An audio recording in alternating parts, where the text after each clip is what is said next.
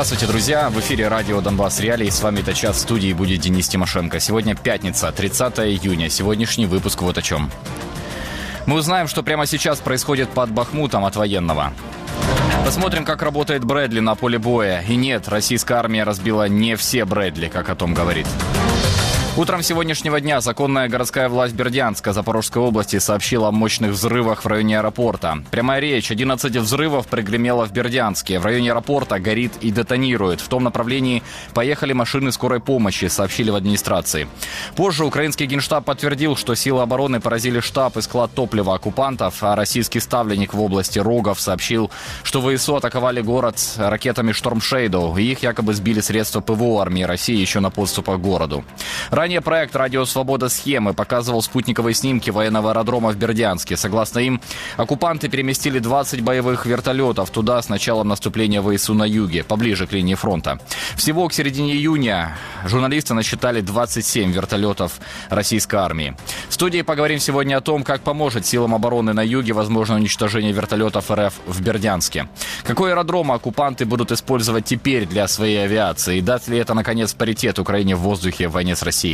С нами сегодня будут замкомандира батальона «Свобода», лейтенант Нацгвардии Украины Владимир Назаренко и военный эксперт, директор Центра исследований армии, конверсии и разоружения Валентин Бодрак. Друзья, не забывайте, вы можете участвовать в нашем эфире. Звоните по номеру 0800 300 403. Звонки, напомню, бесплатные со всей территории страны. И пишите в наш вайбер плюс 38 095 151 95 05. Не забывайте подписаться на канал Украинской службы Радио Свобода в YouTube, если еще нет, и ставьте колокольчик, так вы не пропустите наши новые выпуски, выпуски наших коллег. Ну и ставьте этому видео лайк, его благодаря этому видит гораздо больше людей. Для начала смотрим, что произошло на фронте. Бахмут. По данным Генштаба, армия России в целом вела наступательные действия в этом районе. По Белой горе и Дилеевке нанесла удары штурмовой авиации. DeepState говорит о продвижении Украины возле Орехово-Васильевки и на канале Северский Донец-Донбасс. Освобождение Клещиевки не подтверждает. По направлению от Бахмута к Северску российские войска снова наступали на Раздоловку. К западу от Донецка армия России наступала возле Авдеевки, Победы и в западной части Марьинки. По Красногоровке и Невельскому нанесены авиаудары. По данным DeepState, атаки идут по линии Красногоровка, Крутая Балка. Лиман, Кременная, Купянск. Наступление агрессор вел в Белогоровке. По ней, а также Лиману и Кисловке нанес авиаудар. DeepState констатирует бои в Серебрянском лесничестве. Возле Угледара российская армия пыталась наступать на Новомихайловку. Продолжаются бои на границе Донецкой и Запорожской областей по линии Степовое, Приютное, Старомайорское. От ракетного удара России по кафе в Краматорске 27 июня погибли 17, 12 э, человек, в том числе 3 ребенка. Пострадали 60, в том числе один ребенок. Это окончательные цифры после завершения спасательной операции. Генеральный прокурор Украины Андрей Костин сообщил, что били ракетами «Искандер». Одна попала в частный сектор, а вторая по пиццерии. Но, как уточнили воздушные силы, все же окончательный вывод будет сделан после анализа осколков. Среди погибших 7 официантов кафе «Риа Пицца», в основном 17 15-20 лет. Их сотрудники на руинах сделали импровизированный мемориал в памяти о своих коллегах. Мой коллега Сергей Горбатенко побывал сегодня на месте трагедии, и вот как оно выглядит сейчас. Зі сльозами я прийшла. Мені, на жаль, цих людей вони не винні. Такі молоді і загинули. Ні за що, вони не заслужили на це Благаю, щоб більше цього не було, щоб закінчилася війна як можна скоріше. Ми всі плачемо, ми всі в шоці. Що де тварина, та яка навела і яка це все зробила. Але ж це житель Краматорська, ви бачили? Ми бачили, ми це знаємо. Ну всі люди в шоці, навіть це не може ну, передати, всі нормальні, адекватні. Це ж яка тварина як? Це ж не нормальні люди таке роблять. Ви ж розумієте Це тільки тварини. Горіть їм в пеклі, нам жити з цим болем. Це наші діти, діти. Тут завжди працювали діти. Тут найкраще місце відпочинку для наших людей було. Це чергова трагедія, яку не забути, не пробачити. Як з цим жити? Як жити з цим болем? Як вам реакція російських пропагандистів? Можна я я не знаю, як цензурними словами це підобрати. Тварюки, мерзоти, вони не люди, не люди. Ви бачили, як вони радіють, вони аплодують, знімаємо шляпу. Та щоб вам таке було одне бажання, щоб ви вони в цьому страху і в цьому болю жили до кінця своїх нікчемних днів. Ров з крокодилами, я не знаю, яка стіна має бути. Ми не хочемо про них нічого не знати, не бачити, не чути. Відчепиться, згиньте. Я не знаю, ніякими грошима, там репараціями не вистачить, щоб покрити цей біль. Загинули діти. А, а як бачу, матері у чорних хустках ходять, роздають милостиню. Як їм жити?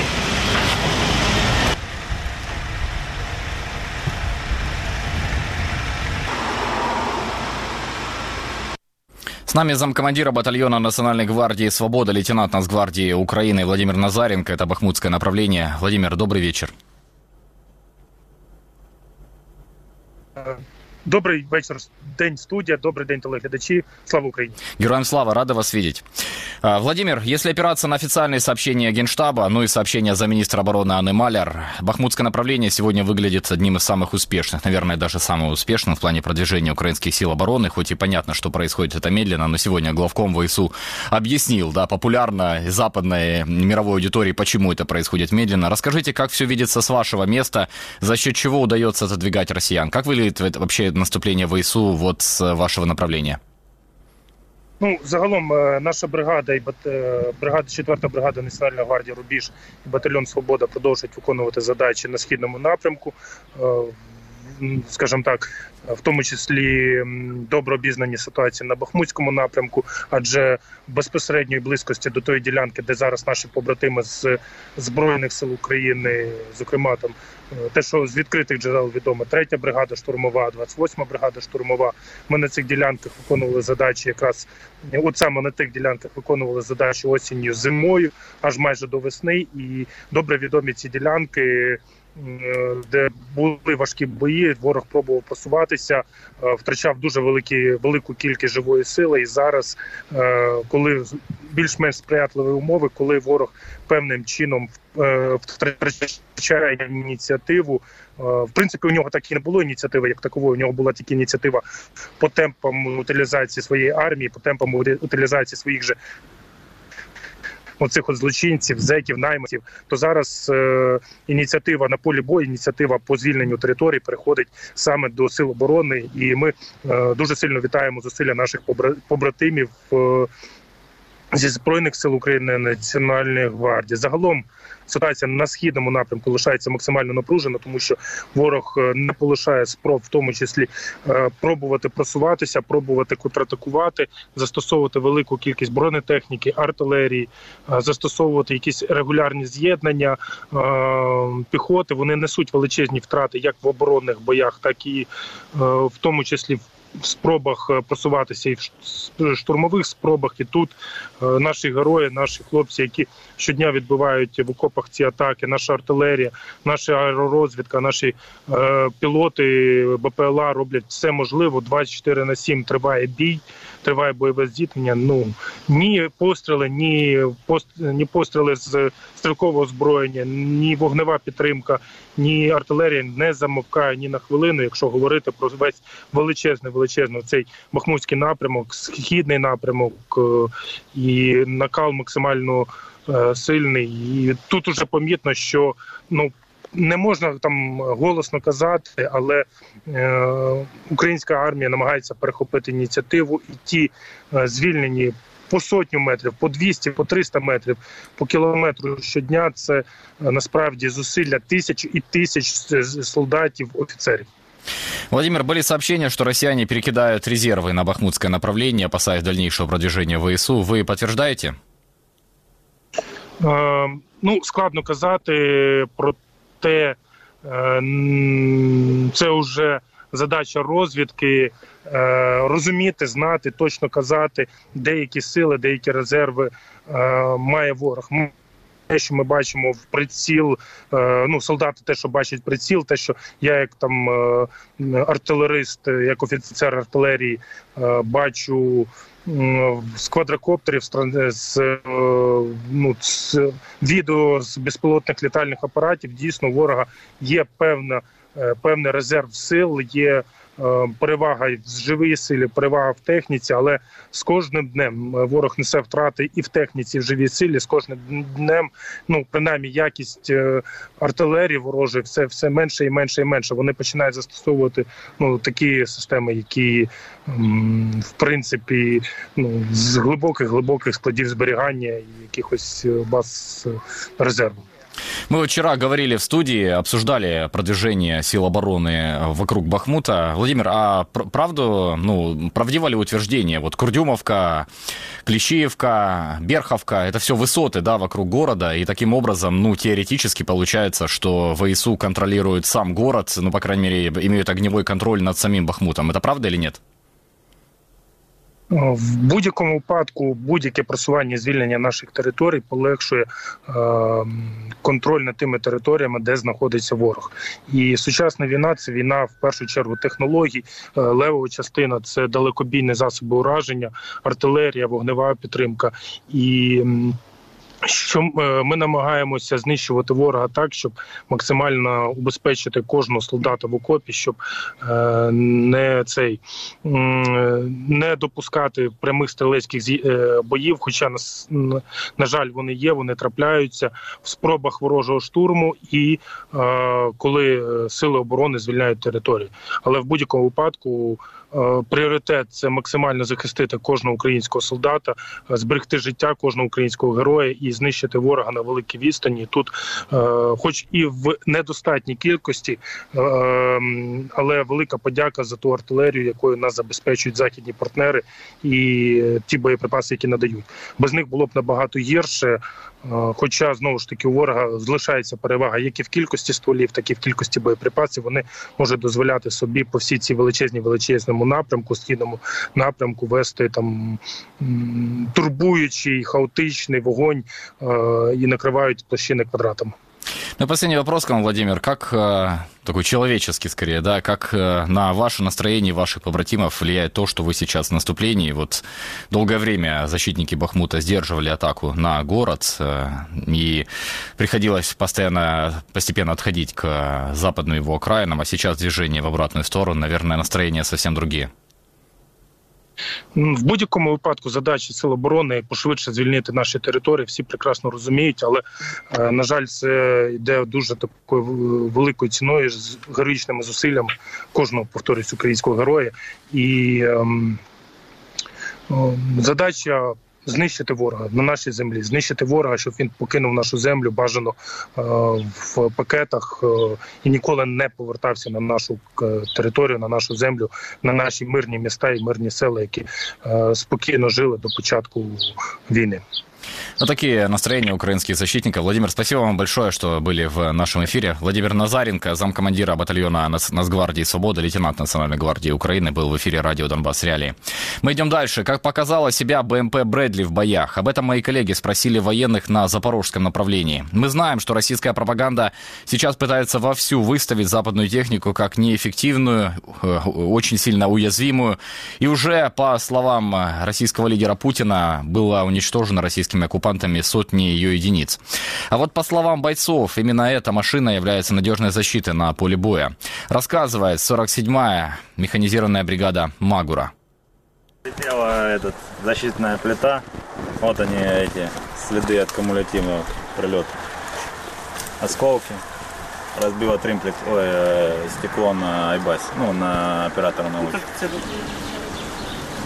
Техніка іноземна дуже допомагає, те, що в неї броня дуже міцна, особовий склад із екіпажем, коли підбивають нашу техніку, дякувати Богу, зберігається.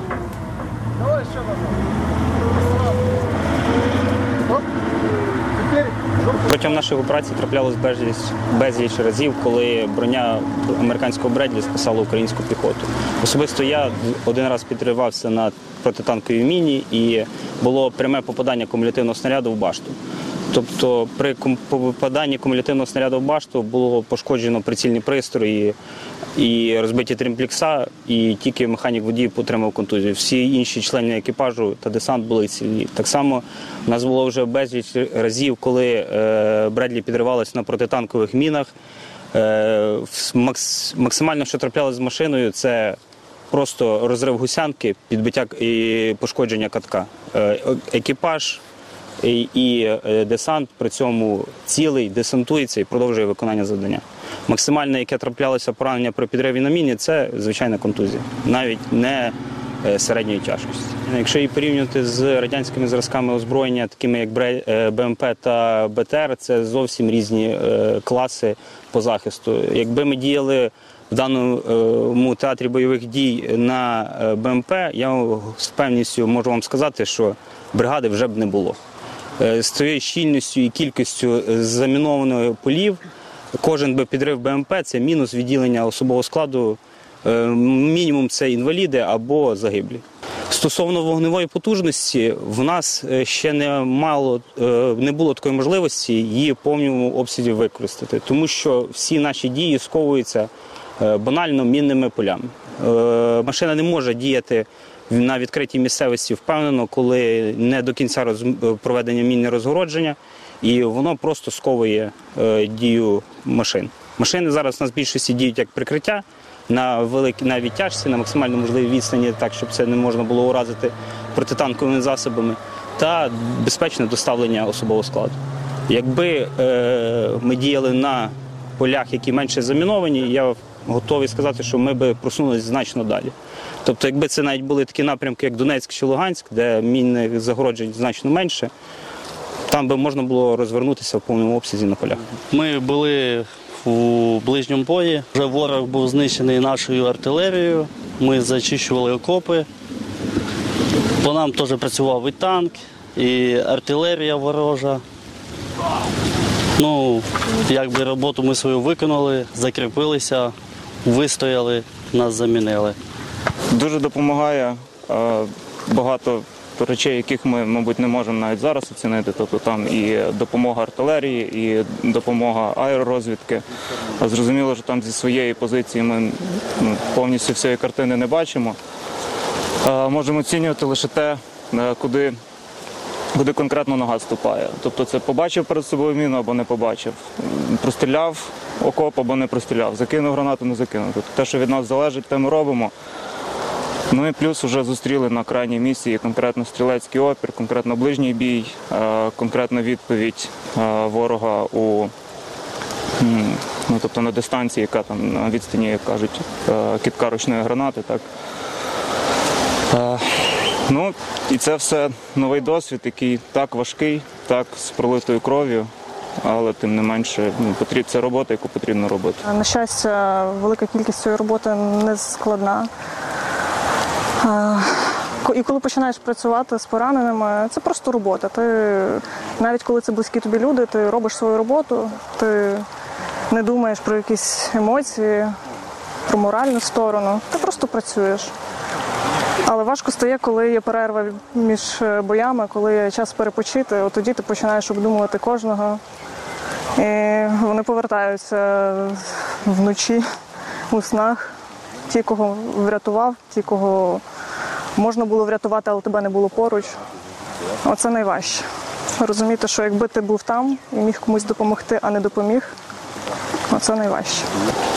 Важко морально, бо ти ніколи не знаєш теж, хто перед тобою підірветься на міні чи за тобою. Але ну, не збавляючи темпу, вдалося взяти першу якусь перший рубіж, перші окопи. Воно здається, що далі легше. Тебе потім через декілька днів доганяє це відчуття, ти починаєш більше аналізувати, і воно навпаки е, ще більше, мабуть, загострює ситуацію. Але шляху назад немає, і ну, тобто навіть з тим, з ким ми залишилися тут, е, ми продовжуємо якби, дерти, дерти вперед, бо якби це і завдяки тим хлопцям, які вже поранені, ми можемо тут власне давати це інтерв'ю і якось планувати наступні операції. Все завдяки їм і а, на їхньому місці могли бути ми, ми це прекрасно розуміємо, тому а, відповідальність ще більше на нас. На жаль, ми своїми, можна сказати, ногами розміновуємо ці поля, тому що для саперів там е, ну, немає такої можливості, щоб е, прочистити нам напрямок, по якому ми двигаємося.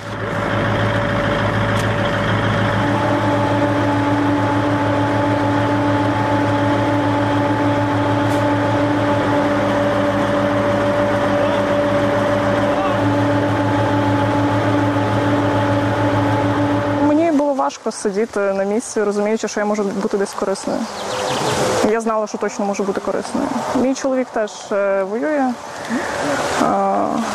І самі сидіти в квартирі, розуміючи, що там є небезпека для моїх близьких, що я можу бути теж там корисною, це важко.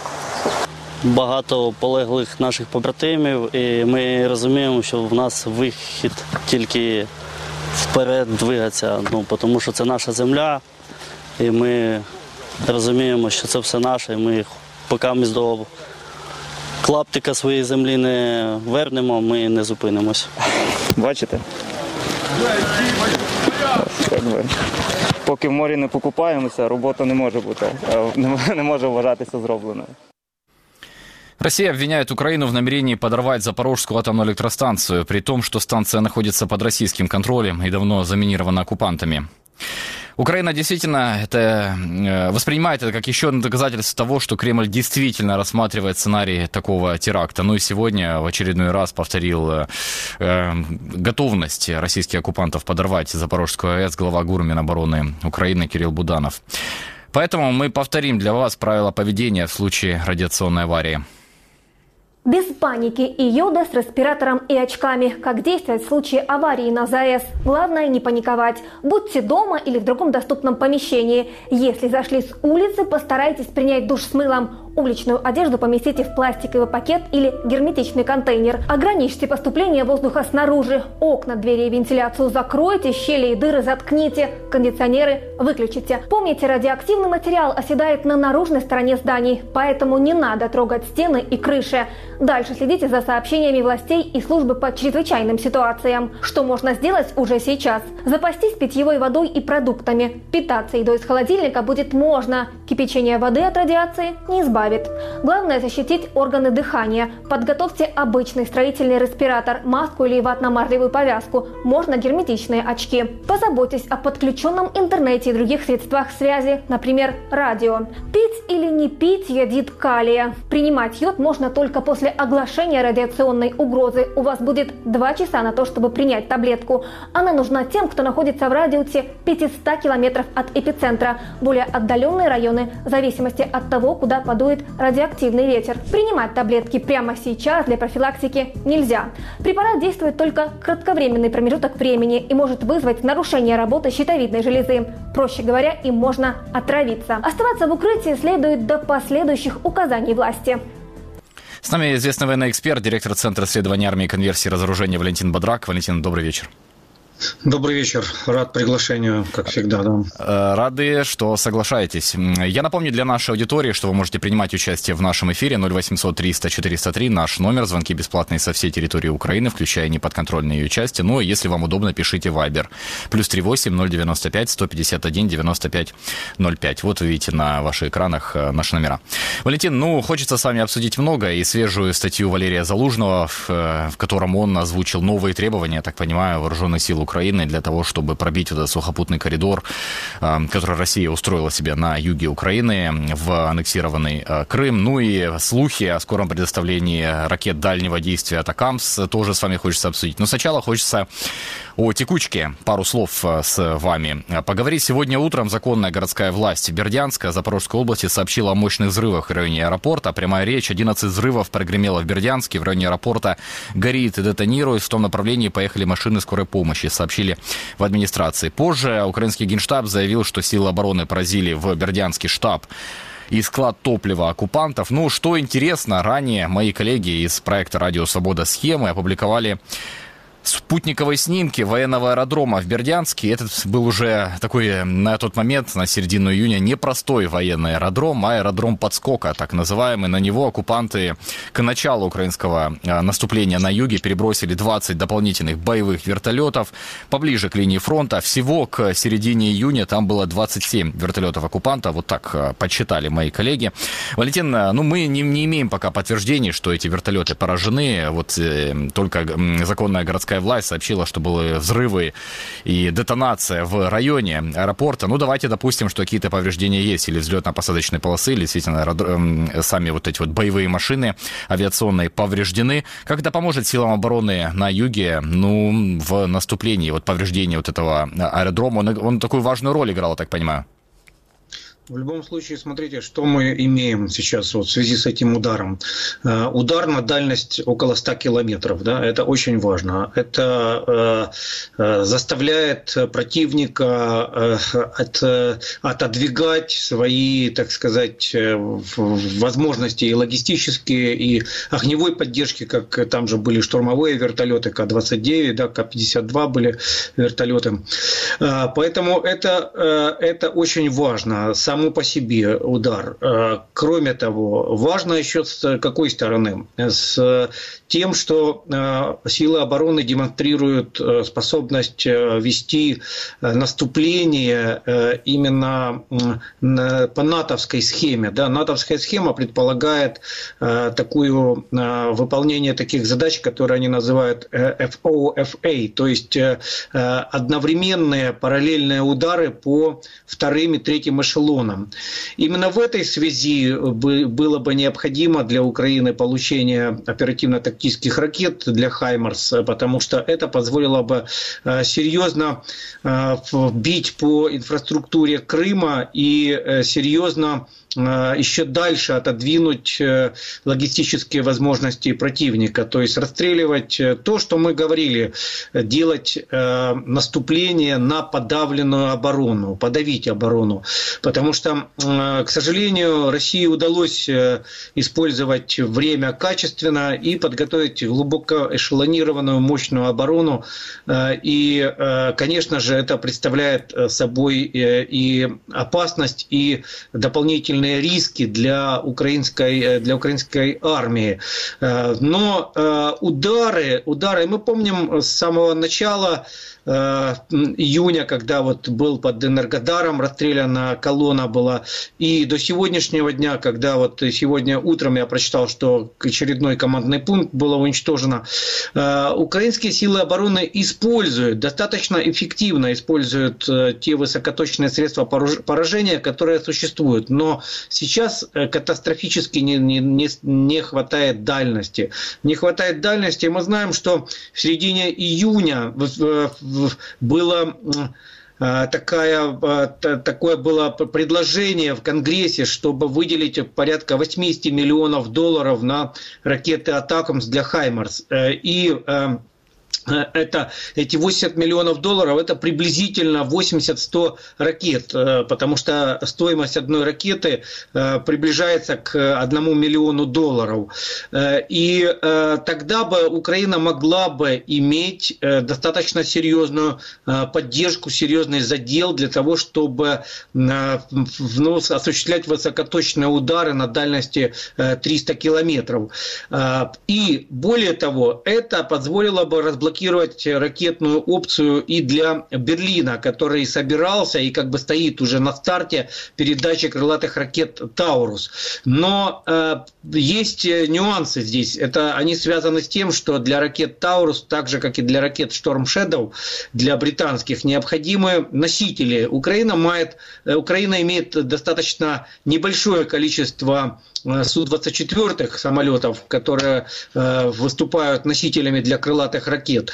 Э, и поэтому, конечно, использование, скажем, вот как мне это видится, использование в ию- июле, например, в июле и в начале августа именно ракет земля-земля оперативно-тактических американских и частичное использование, например, крылатых ракет Storm Shadow и Таурус немецких под украинские носители позволило бы как раз решить задачу до осени, если бы страны НАТО имели мужество это сделать, решить задачу самолетов. Реально их можно решить эту задачу не там в конце года, а уже осенью. И по нашим оценкам, по оценкам э, Центра исследований армии, конверсии разоружения, э, Украина могла бы получить уже до осени или в начале осени э, приблизительно 24 самолета от Нидерландов F-16 и приблизительно до 24 самолетов от Австралии F-18 Hornet. Это позволило бы очень серьезно усилить наступление и при таком условии, если бы Украина получила от партнеров по НАТО э, приблизительно э, до 300 ракет, а именно столько надо, до 300 ракет для решения вот этих вот э, задач наступления, то можно было бы решить все задачи уже непосредственно до конца 2023 года. И мы знаем, сегодня вот опубликовано интервью Э, э, нашего генерала Залужного, главнокомандующего, которым он откровенно сказал, что наступать без, э, наступать без самолетов это все равно, что против вооружения выступать с э, луками и стрелами. Валентина, ну, можно вот сразу я вас, я вас уточню по поводу да. вот этой статьи? Там много таких э, заявлений, да, тезисов, которые тоже мы с вами обсудим, но все-таки перед началом украинского наступления э, генерал Залужный озвучивал, да, свои требования, и в основном это были были, ну, вот как раз бронированный кулак, то, что, ну, де-факто страны Запада поставили. Поправьте меня, если я а, ошибаюсь. И сейчас вот Залужный снова озвучивает новые требования, да, с корректировкой на м, ситуацию на поле боя, которая сложилась после попытки вот э, наступать первых дней. Я правильно понимаю? На, на самом на самом деле не совсем mm. так ситуация выглядит. Дело в том, что о ракетах, о необходимости получить ракеты Залужный и другой генерал э, Забродский писали еще в осенью 22 года в статье. Они, они, напомню, говорили, что Россия в 20 раз э, имеет преимущество по дальности поражения, а это очень серьезно сдерживает. И мы ведь говорим не о, о, о дальнебойных э, ракетах, которые вот всегда слово, когда вспоминают о, о ракетах, всегда говорят дальнобойные. Да нет, это не дальнобойные ракеты, это всего лишь оперативно-тактические ракеты. Все, что до 500 километров, это оперативно оперативно-тактические ракеты. И э, это всего лишь то, что позволит решить задачу эффективного наступления э, и снятия вот этих излишних рисков э, по потерям личного состава. Потому что ну, двигаться без самолетов, двигаться без ракет, это значит двигаться без поддержки и на неподавленную оборону. Это значит громаднейшие дополнительные смежные риски, связанные с потерями, огромными огромными потерями, прежде всего, личного состава, э, обученного, подготовленного личного состава. Вот о чем идет речь.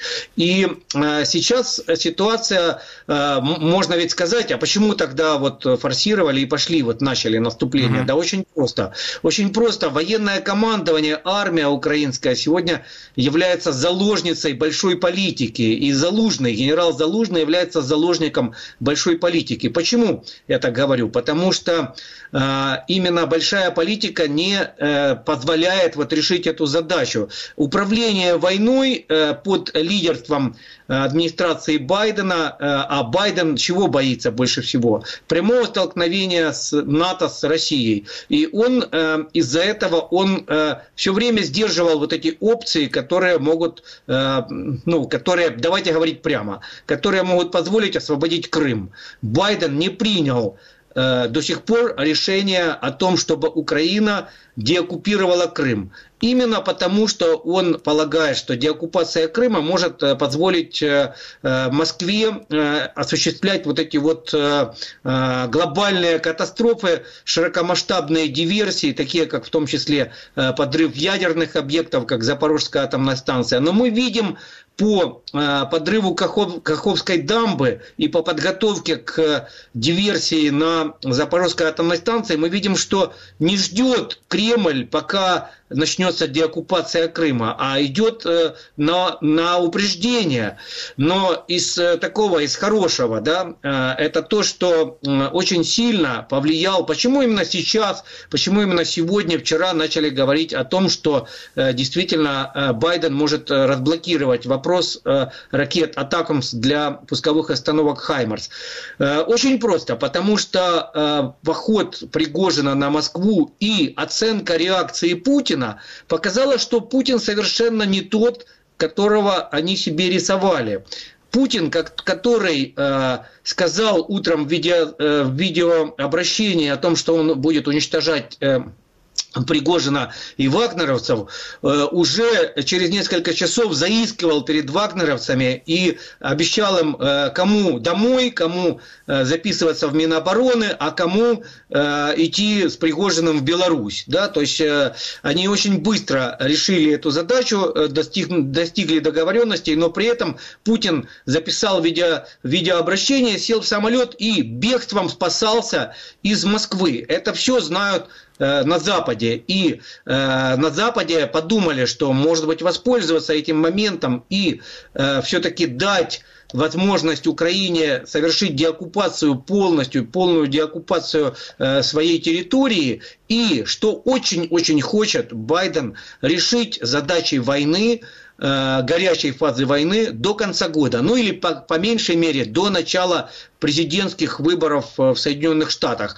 Тогда бы он имел политические дивиденды, и тогда бы он имел разрешенный вопрос, э, вот э, с украинский вопрос разрешенный, и мог бы дальше сосредоточиться и на выборах, и на вопросе Тайваня. Перенес, перенес бы больше внимания туда бы. Но для этого вот что нужно? Для этого нужно решить вопросы самолетов и вопросы ракет. Почему ракеты в первую очередь? Потому что украинским артиллеристам практически не нужно э, тратить время на осваивание этих ракет. Они превосходно освоили Хаймарс, и э, теперь э, просто эти установки, они будут не 6 э, ракет залп высокоточный делать, а ракету, одну ракету э, Атакамс, но дальностью уже не на 80 километров, а на 300 километров. Но опять же повторюсь, очень важно э, то, что это разблокирует э, позицию Берлина, потому что Берлин синхронизирует свою, свою э, поставку с Вашингтоном. И как только, как только Байден огласит о решении поставить ракеты «Земля-Земля», также сразу же мы начнем получать от Берлина крылатые ракеты «Таурус». Они еще а более это... дальнобойные, да? Там 500 километров. Да, там, ну, по, по меньшей мере говорят, что 300-400 километров – это это вполне э, реальная как бы задача. Там могут ограничить э, как бы словом, да, чтобы э, Украина не применяла по территории России, но в данном случае э, речи не идет о том, чтобы применять их по территории России. В данном случае речь идет о том, чтобы обеспечить деоккупацию Крыма. А вот э, такие ракеты, как э, Таурус, Шторм Shadow и Земля-Земля особенно, э, это оперативно-тактические ракеты Атакамс, это позволило бы совершить быструю деоккупацию Крыма, и э, российская бы армия посыпалась бы просто. А еще один очень важный фактор, который, я думаю, повли... может повлиять на ситуацию, а именно то, что э, на сегодняшний день уменьшилась э, возможность и э, в, в, как бы потенциал того, что э, ЧВК Вагнер бы принимала бы участие в этой войне. Я думаю, что под большим давлением Э, Минобороны, может быть, э, ФСБ и каких-то э, структур специализированных, ну, спецслужб, те вагнеровцы, которые находятся сейчас еще в Бахмуте и, и находятся на линии соприкосновения, их могут вынудить подписать контракты, и они, возможно, это сделают, да, и вольются в армию. И будет постепенно реализовываться план Путина по распорашиванию вагнеровцев и э, э, созданию условий для их э, либо утилизации на фронте, э, либо часть, которая вернется домой, или э, часть, которая будет э, стремиться перебазироваться в Африку, но там э, в Африке они, конечно, могут найти больше возможностей для э, своей, э, будем говорить так, безопасности. Но я думаю, что Путин в этом случае бы очень э, все равно бы нацелился на их уничтожение. Но тот факт, э, и это довели журналисты, что ЧВК «Вагнер» продолжает набор э, сегодня буквально. Сегодня, да, да журналисты это... BBC позвонили, вот эти вербовочные центры, да, и все это продолжается. Свидетельство, это ясное свидетельство того, что конфликт Пригожина и Путина не завершен. И э, на сегодняшний день э, Путин имеет очень ограниченную возможность влиять на Пригожина. Я думаю, мы в ближайшие дни узнаем э, ситуацию, э, но ненавидя Пригожина, Путин боится, очень боится э, Пригожина и ЧВК «Вагнер», потому что это сегодня реальная сила, которая может создать реальный прецедент э, кровопролития и, и э, смены власти. Э, мы опять же не видим ни Шойгу, ни Герасимова, и я думаю, что в ближайшие дни мы узнаем об этой ситуации больше и поймем, в, чью сторону э, как бы решен, решены эти все э, конфликтные задачи. Если правда, что Пригожин в Санкт-Петербурге встречался с Ковальчуком, а об этом ну, говорят некоторые источники, если это правда, то это может означать, что вопрос преемника Путина сейчас очень живо обсуждается и прямо сейчас решается. И вот этот момент, безусловно, если Байден бы использовал для передачи ракет, э, то это было бы очень э, здорово и очень серьезно. Но я думаю, я боюсь, что он будет ждать до саммита НАТО и сделает это во время э, саммита НАТО. Но даже тогда ситуация будет очень неплохой, потому что для поставки этих ракет потребуется ну, буквально считанные недели, и тогда уже силы обороны смогут оперировать ими. Ну а упоминание, упоминание Залужным именно акцент на самолетах, это говорит о том, что э, э, он уже э, считает, что опция ракетная должна быть решена, и наверняка уже как бы она в какой-то стадии решения, потому что он говорит о своих разговорах с генералом Милли. А, я думаю, что этот вопрос практически решен. Я, я так думаю.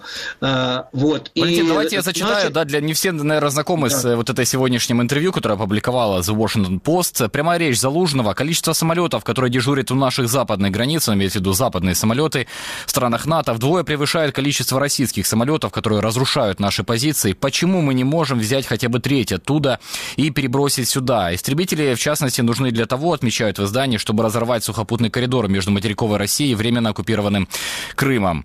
А, издание напоминает, что накануне давно запланировано контрнаступление. Украина впервые получила западные боевые танки, в том числе немецкие леопарды. И вот что говорит Залужный. Мы получили леопард не для того, чтобы на них ездили на парадах или фотографировались политики или знаменитости. Они пришли сюда на войну.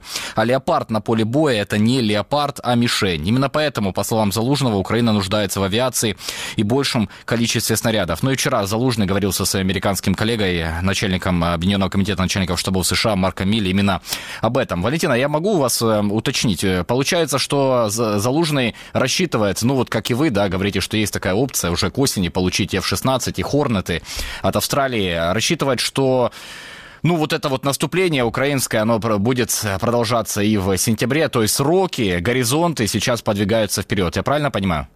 Вот смотрите, что происходит э, сейчас. Э, раньше администрация Байдена управляя этой войной, э, приняла такое решение. Будет разрезан коридор, и тогда будем решать вопрос ракет и самолетов. Ну, будем обдумывать, да, обсуждать. А выходит так, что наступление сверхтяжелое, наступление идет за счет людей. И Залужный прямо об этом говорит, и он хочет изменить правила. На этом фоне ведь не только американцы сейчас э, в очень такой э, ситуации э, сложной в связи с э, президентской кампанией. Э, я имею в виду не столько американцы вообще, сколько администрация Байдена, но и европейцы. Буквально вчера э, евродепутат от Польши э, начал говорить о том, что Украина имеет буквально 3-4 месяца, и если она не решит это, эти задачи за 3-4 месяца успешного наступления, то европейские государства будут настаивать на, то, что, на том, чтобы усадить э, Киев э, с, за стол переговоров с Москвой.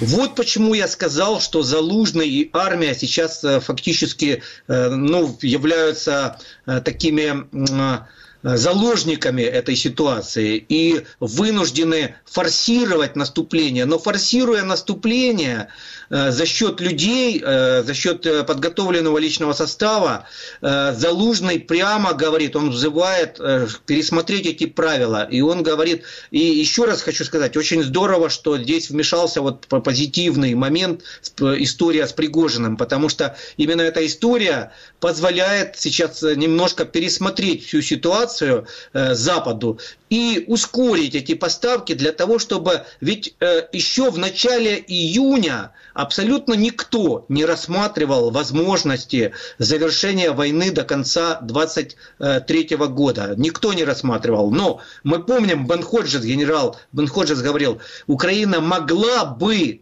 э, решить задачу, если дадут ракеты Атакумс для э, Хаймарс, да, и если дадут, э, но он тогда сказал оперативно-стратегические или оперативно-тактические дроны, ну, в частности, Грей э, Игл и какие-то, может быть, другие, там, Predator, ну, рассматривали Грей Игл, пускай так. Но э, самолеты, конечно же, важнее, и, э, и самолеты чем э, сейчас э, крайне важны?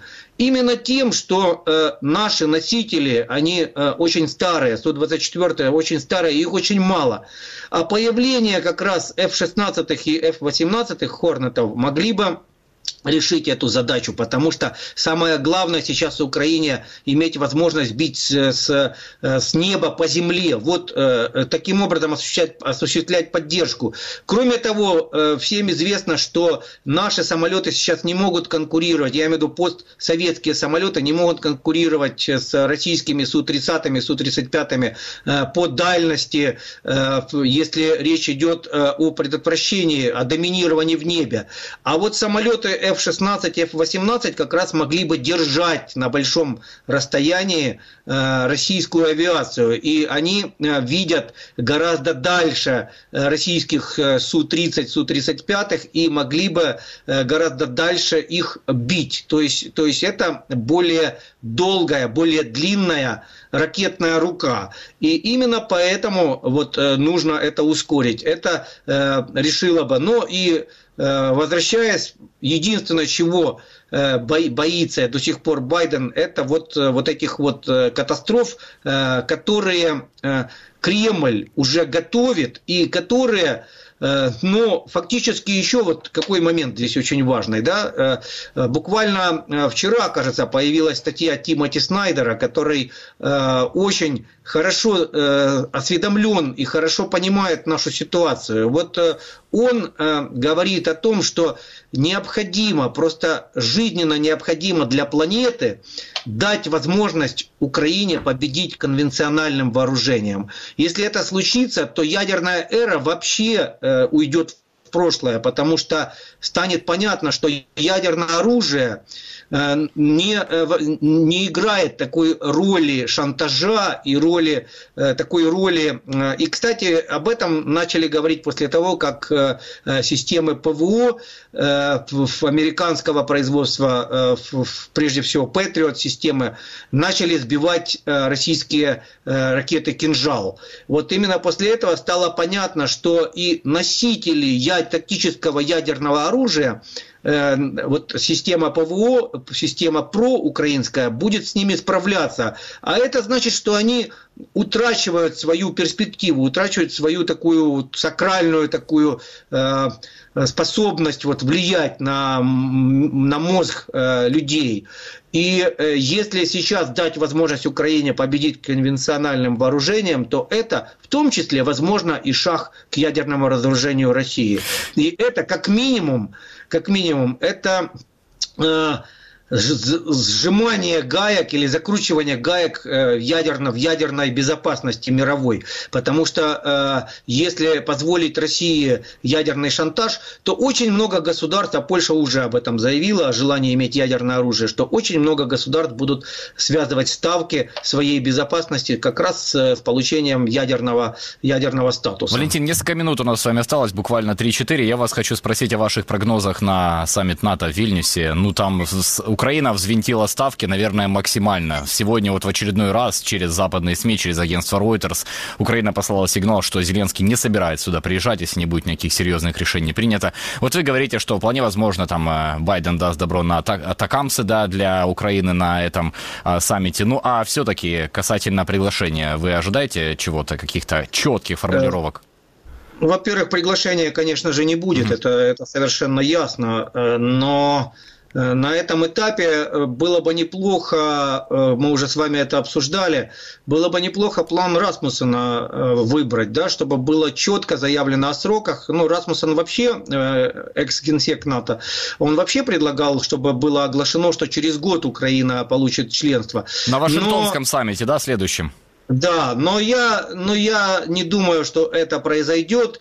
И Э, что, это, что именно так на этом саммите произойдет. Но э, должно быть хотя бы э, четко обозначено, что, например, после полной деоккупации и завершения горячей фазы войны, например, Украина станет членом НАТО, потому что, по словам Расмуссена, это действительно для блока было бы дешевле, чем вооружать бесконечно Украину и э, бесконечно э, осуществлять вот эти поставки вооружений и боеприпасов. Но и мы все прекрасно понимаем, что даже полная деоккупация не означает окончание войны, потому что мы видим, как работает пропагандистская машина в России, мы видим, что там реваншистские настроения не угасают, и э, ведь это не уменьшит количество ракет в России. Россия будет э, также иметь возможность поражать объекты украинской инфраструктуры своими ракетами и угрожать ракетами и дальше, до полного членства Украины в НАТО. Поэтому здесь э, ситуация э, такова, что для НАТО было бы выгоднее как бы обозначить эту ситуацию очень четко. Другое дело, будет ли это сделано или нет, я думаю, что нет. Я думаю, что НАТО ограничится каким-то, какими-то пакетами Э, гарантий. Э, но эти пакеты гарантий, э, если они будут иметь реалистичную форму, то, скорее всего, это будет вот эти ракеты для Хаймарс, да, ракеты дальностью 300 километров. Это озвучивание, что Украина получит самолеты боевые. И это, что крайне важно, я хочу напомнить, не случайно 9 июня министр обороны Резников обозначил, что Украина Э, создает свою ракету дальностью тысячу километров. Э, и я думаю, что в этой связи Резников рассчитывал, и это обсуждается сейчас, на получение технологического пакета, то есть возможности получать западные технологии, а они нам точно не помешают, в том числе для доведения до э, финиша баллистической ракеты, потому что, ну, будем говорить так, крылатую ракету Украина э, дальностью 500 километров, э, я думаю, что уже как бы имеет. Вот. А вот э, баллистическую ракету, э, чтобы получить, э, тут нужны в том числе для ускорения. Это Украина может и самостоятельно в рамках своей ракетной программы осуществить. Но для ускорения процесса, конечно, было бы неплохо получить западные технологии и, может быть, даже возможность совместной сборки модульной, где конечная фаза сборки будет, ну, например, в Польше, в той же, да, Польше тоже такие ракеты не помешали бы. Или, например, например, в одной из балтийских государств. Э, Валентин, и, поджимает, э, поджимает наше, наше время. Ну, спасибо да. вам большое. Вот полчаса общения с вами, как пять минут пролетели. Надеемся, увидимся с вами скоро. Валентин Бодрак, директор Центра исследования армии, конверсии и разоружения, был вместе с нами. Вот мы охватили такой широкий спектр вопросов. Ну, еще, я думаю, пообщаемся в преддверии саммита НАТО. И вот действительно мы уже слышим, что могут быть конкретные предложения, а не размывч... такие расплывчатые обещания от союзников западных Украины, как вот на предыдущем, допустим, саммите. Спасибо большое большое за ваше время. Google опять обновил спутниковую карту оккупированного Мариуполя. Раньше на ней появилась центральная часть города, а теперь и разрушенный левый берег. Моя коллега Дарья Курина изучила новые спутниковые карты города и расскажет немножко о том, что там удалось увидеть. Она с нами на скайп-связи. Даша, привет. Добрый вечер. Даша, ну что, город достаточно серьезное разрушение получил. Понятно, мы это все не видели в, снизу, да, так сказать, с дронов, и сложно было оценить там масштаб. Вот сейчас постепенно Мариуполь вырисовывается на Google Maps, да. Что привлекло твое внимание? А, внимание прежде всего привлекло то, что теперь на Google Maps есть и то, что э, раньше выкладывалось на сервисе Google Земля, где больше панорамных снимков можно в 3D посмотреть э, и пройтись по улицам. Теперь это можно увидеть и на картах в реальном времени. Э, на самом деле очень, очень большая разница между тем, что показывают пропагандисты российские из оккупированного Мариуполя о том, как идут э, восстановления полным ходом и как на самом деле э, выглядят города, потому что вот если даже сравнить с тем, что было год назад, там по улице Бахчеваджи, допустим, э, где были могилы в жилых домах, разрушения также и остались и по многим улицам. Вот, но в частности еще дело в том, что каждый раз, когда местные жители пытаются поговорить о том, что недостаточно идет восстановление обещанного россиянами в местных пабликах, которые э, контролируются оккупантами, эти сообщения удаляются, и поэтому отследить, насколько действительно все хорошо или плохо, э, довольно-таки сложно, потому что нужно практически круглосуточно мониторить для того, чтобы понять. В частности, э, советник мэра Мариуполя Петр Андрющенко у себя в телеграм-канале недавно выложил Э, видео о том, э, как происходит, в частности, мы видим на экране сейчас, э, это дом, который готовится к сносу, в повреждение. Перед этим просто из домов выносится абсолютно все, даже, как пишут местные жители, выносятся унитазы. И дома, которые можно было бы восстановить, сносятся, разрушаются, на их месте неизвестно, будет ли что-то построено в будущем времени. Даша, ну, целевый берег э, Мариуполя, какие там объекты? Я вот смотрел сейчас, да, на скриншоты Google Maps обновленные, там город горизонтальный фактически, да, там осталось что-то от таких значимых э, объектов э, на левобережье разрушенного города? Кроме разрушенных каркасов практически не, ничего нет, и можно про, посмотреть на картах и вид к морю, когда просто разрушенные абсолютно набережные, вид к морю выход к порту, спортклуб Азовстали тоже просто одна сплошная руина. И на снимках э, четко можно проследить о том, что э, практически ничего не, э, не изменилось с момента оккупации города. Город просто лежит в одной сплошной руине, и левобережье, которое было до этого не видно на картах, ну, говорю же, было доступно только версии Google Земля Pro. Теперь вот мы можем видеть все, что осталось, собственно говоря, это выход к морю на левобережье. Даша, а собираются оккупанты что-то восстанавливать? Были такие заявления вот по поводу этих вот объектов, которые мы сейчас видим? А может, уже идут где-то якобы строительные работы, да, какие-то? А, ну, если посмотреть местные чаты и СМИ, так называемые группировки ДНР э, и, и российских пропагандистов, которые отчитываются о восстановлениях Мариуполя. В частности, мы сейчас видим э, на экране скриншот из местного паблика. Отчитывается, что город восстанавливается просто какими-то космическими темпами, все, все строится, все очень красиво. Однако же в комментариях люди замечают о том, что на самом деле невозможно добиться какой-то компенсации, потому что не выдаются на руки ни акта о разрушенном жилье, э, ни права властности невозможно установить. Кроме того, невозможно э, и а, получить жилье в новых домах, которые строятся якобы для мариупольцев, потому что выдается это жилье приезжим из России, военным э, и, так, можно так сказать, сочувствующим угу. россиянам, которые приехали якобы восстанавливать город. Ну да, мы еще вот недавно говорили с э, жителем Мариуполя, э, недавним, да, который говорил о том, что Россия сейчас э, строит дома как раз со стороны, откуда планируется украинское наступление, да, то есть там есть и такой определенный аспект вот в этом всем. А, Даша, ну это сейчас карта, которую мы видим, это окончательные, да, вот по состоянию на данный момент обновлены карты. Каждый вот желающий может зайти и посмотреть, во что превратила Россия город. Да, сейчас а, можно посмотреть, э, новые версии можно посмотреть э, в Google Земле, опять же таки, там э, еще новее, чем сейчас на Google Maps. Но, однако же, Google Maps сейчас активно обновляется, и можно увидеть э, все разрушения Мариуполя и то, что якобы происходит восстановление по заявлениям оккупантов. Даша, спасибо тебе большое. Это была моя коллега Дарья Куриная, журналист радио «Донбасс Реалии». Ну, я вот, пользуясь случаем, обращаюсь к нашей аудитории. Многие, возможно, имеют или родственников, или знакомых в оккупированном Мариуполе или сами там находятся. Вы можете, вот, нам будет очень приятно и полезно для всей нашей аудитории связаться с нашим проектом через любые социальные сети при желании.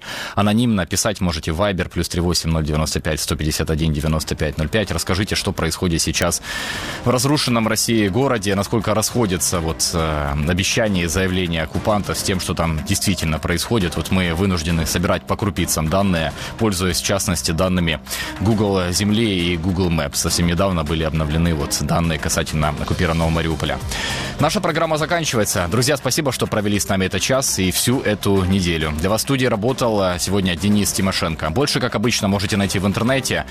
Сайт украинской службы «Радио Свобода», «Радио Свобода.орг», вкладка «Донбасс». Также наш проект есть во всех популярных социальных сетях. Просто наберите в поиске «Донбасс Реалии». Там же вы можете связаться с нашей командой. Не забывайте подписаться на канал Украинской службы «Радио Свобода» в YouTube, поставить колокольчик и поставить лайк этому видео. Будем очень вам признательны. Пока что мы с вами прощаемся. Удачи, до встречи в понедельник.